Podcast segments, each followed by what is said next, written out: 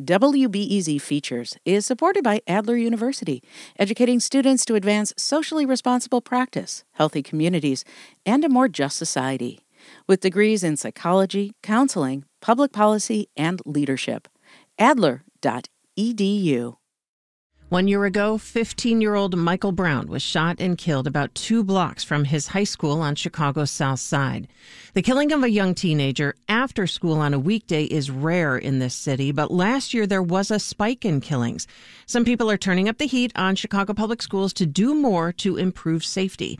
Officials say they're working on a plan. Let's first hear from 16 year old AJ Davis, one of Michael Brown's friends. AJ called him Little Mike. I was with him before it happened. We was all at the store, me, him, and my friends. So basically, we all went separate ways to go home. My friend J Rock, he texted the group. He was like, "Y'all got to check on Lil Mike. He not texting nobody, cause that's what we call him, Lil Mike." And then I got home, and then my friend had called me. He crying, he crying, he crying. I'm like, "What happened? What happened?" He, yeah, they said that it was Lil Mike that got shot. I don't know. It almost felt like it was like out of color, like it was drained. Like the the two months after that it was like just stuck on sadness. You know, we can't be kids no more. He was still a kid. You know what I'm saying? He was still a kid. He still had life. He still had talents. He still had dreams. And people just try to ignore that when they see a black kid in Chicago get killed because it's just normal. You know, it's normalized. But then again, they not a black kid living in Chicago. You feel me? It's normalized, but it shouldn't. Like it shouldn't be no reason I got to constantly watch my back. Even even if I'm taking the garbage that I watch my back. I'm watching my surroundings. And I ain't did nothing to hurt nobody. But then again, it's a bunch of kids that done lost their life that ain't did nothing to hurt nobody. Like still to this day, it shake me like, man, like, are you are you serious? Like he can't come home from school. He couldn't get home like from school. And this is supposed to be a safe place for us. This is supposed to be a safe haven where we come to school, we see our friends, you know what I'm saying? We see the staff that we like, you know, we kick it with them. But you telling me we can't even do that in peace? That's 16 year old AJ Davis.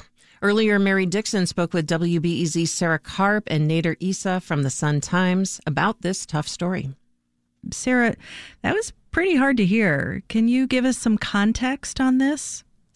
So, I want to say that it, it's actually pretty rare for teenagers to be shot and especially killed as they leave school, even in Chicago with all its gun violence. The young man we just heard was talking about his friend Michael Brown, who was killed a year ago last week. You might remember that on December 16th, there was a shooting outside of Benito Juarez High School where two kids were killed. Once these things started piling up, that's why we wanted to sort of look at this issue and wanted to see like what, what was going on here. And last year, what we found was that it was an anomaly with nine children, 17 years or younger, killed on a weekday in the hours that students head home. This is more than any other year in the past decade. The average before that was three. And we chose to look at the the kids you know 17 and younger because that's the compulsory age of attendance for school. Nader, what are Chicago Public Schools officials saying about this? They've certainly noticed the spike in violence. They're worried about it. They're trying to find solutions. They're also partly tying it to the overall violence in Chicago and around the country something they're considering and, and looking at in talks with the Chicago Police Department is more roving police units outside of schools. So that would mean police cars, patrol cars around the neighborhoods, around the streets surrounding school buildings. That would be a big decision. You might remember a year ago, uh, the, the past couple years, there's been a lot of protests. There's been talks about removing officers from high schools and how kids feel about officers inside their schools. And we talked to the head of safety and security at CPS. Her name is Jadine Chou, and here's what she had to say explaining that decision. They see the police presence outside in a different way from police like in the school eight hours a day, five days a week. But if it's out on the street, they understand that there might be safety risks outside. And so it doesn't feel as imposing so officials are trying to find a way to respond. They've also learned from the lessons of the past couple years, and they want to take students and individual schools and their needs into consideration. And Nader, how are these individual schools reacting to this? The first step after something happens is to address the trauma. They obviously know it's hard to lose a student, to lose a classmate, a friend, And so they come together to address that, bring in counselors, social workers, and build that sense of community. We also talked to Charles Anderson. He's the principal at Michele Clark High School on the west side. They've had two kids killed in the past year uh, in the after hour schools, one very close to school, another one farther away, but walking home from school. And Anderson told his kids just want these relationships with adults in the building. They want to have at least one trusted adult to confide in. That can help both prevent incidents because they, they have an adult to speak about concerns with, and it can be a way to respond and, and let their feelings known.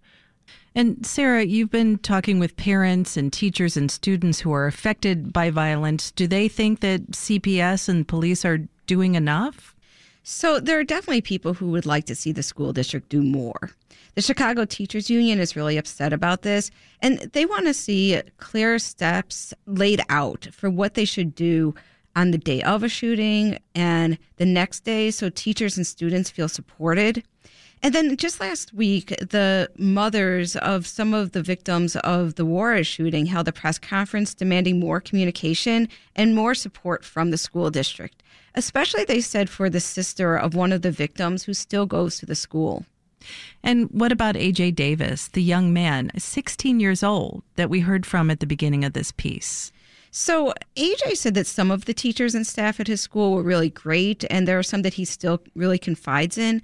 But he also said that there were some teachers who just went on as normal right after the shooting and didn't really acknowledge it. And that made him feel as though those teachers didn't care about his friend. And he also wondered if that's how they would feel if he was the victim. Sarah Karp from WBEZ and Nader Issa from the Chicago Sun Times talking about a spike in violence outside Chicago public schools. Thanks, guys. This is WBEZ.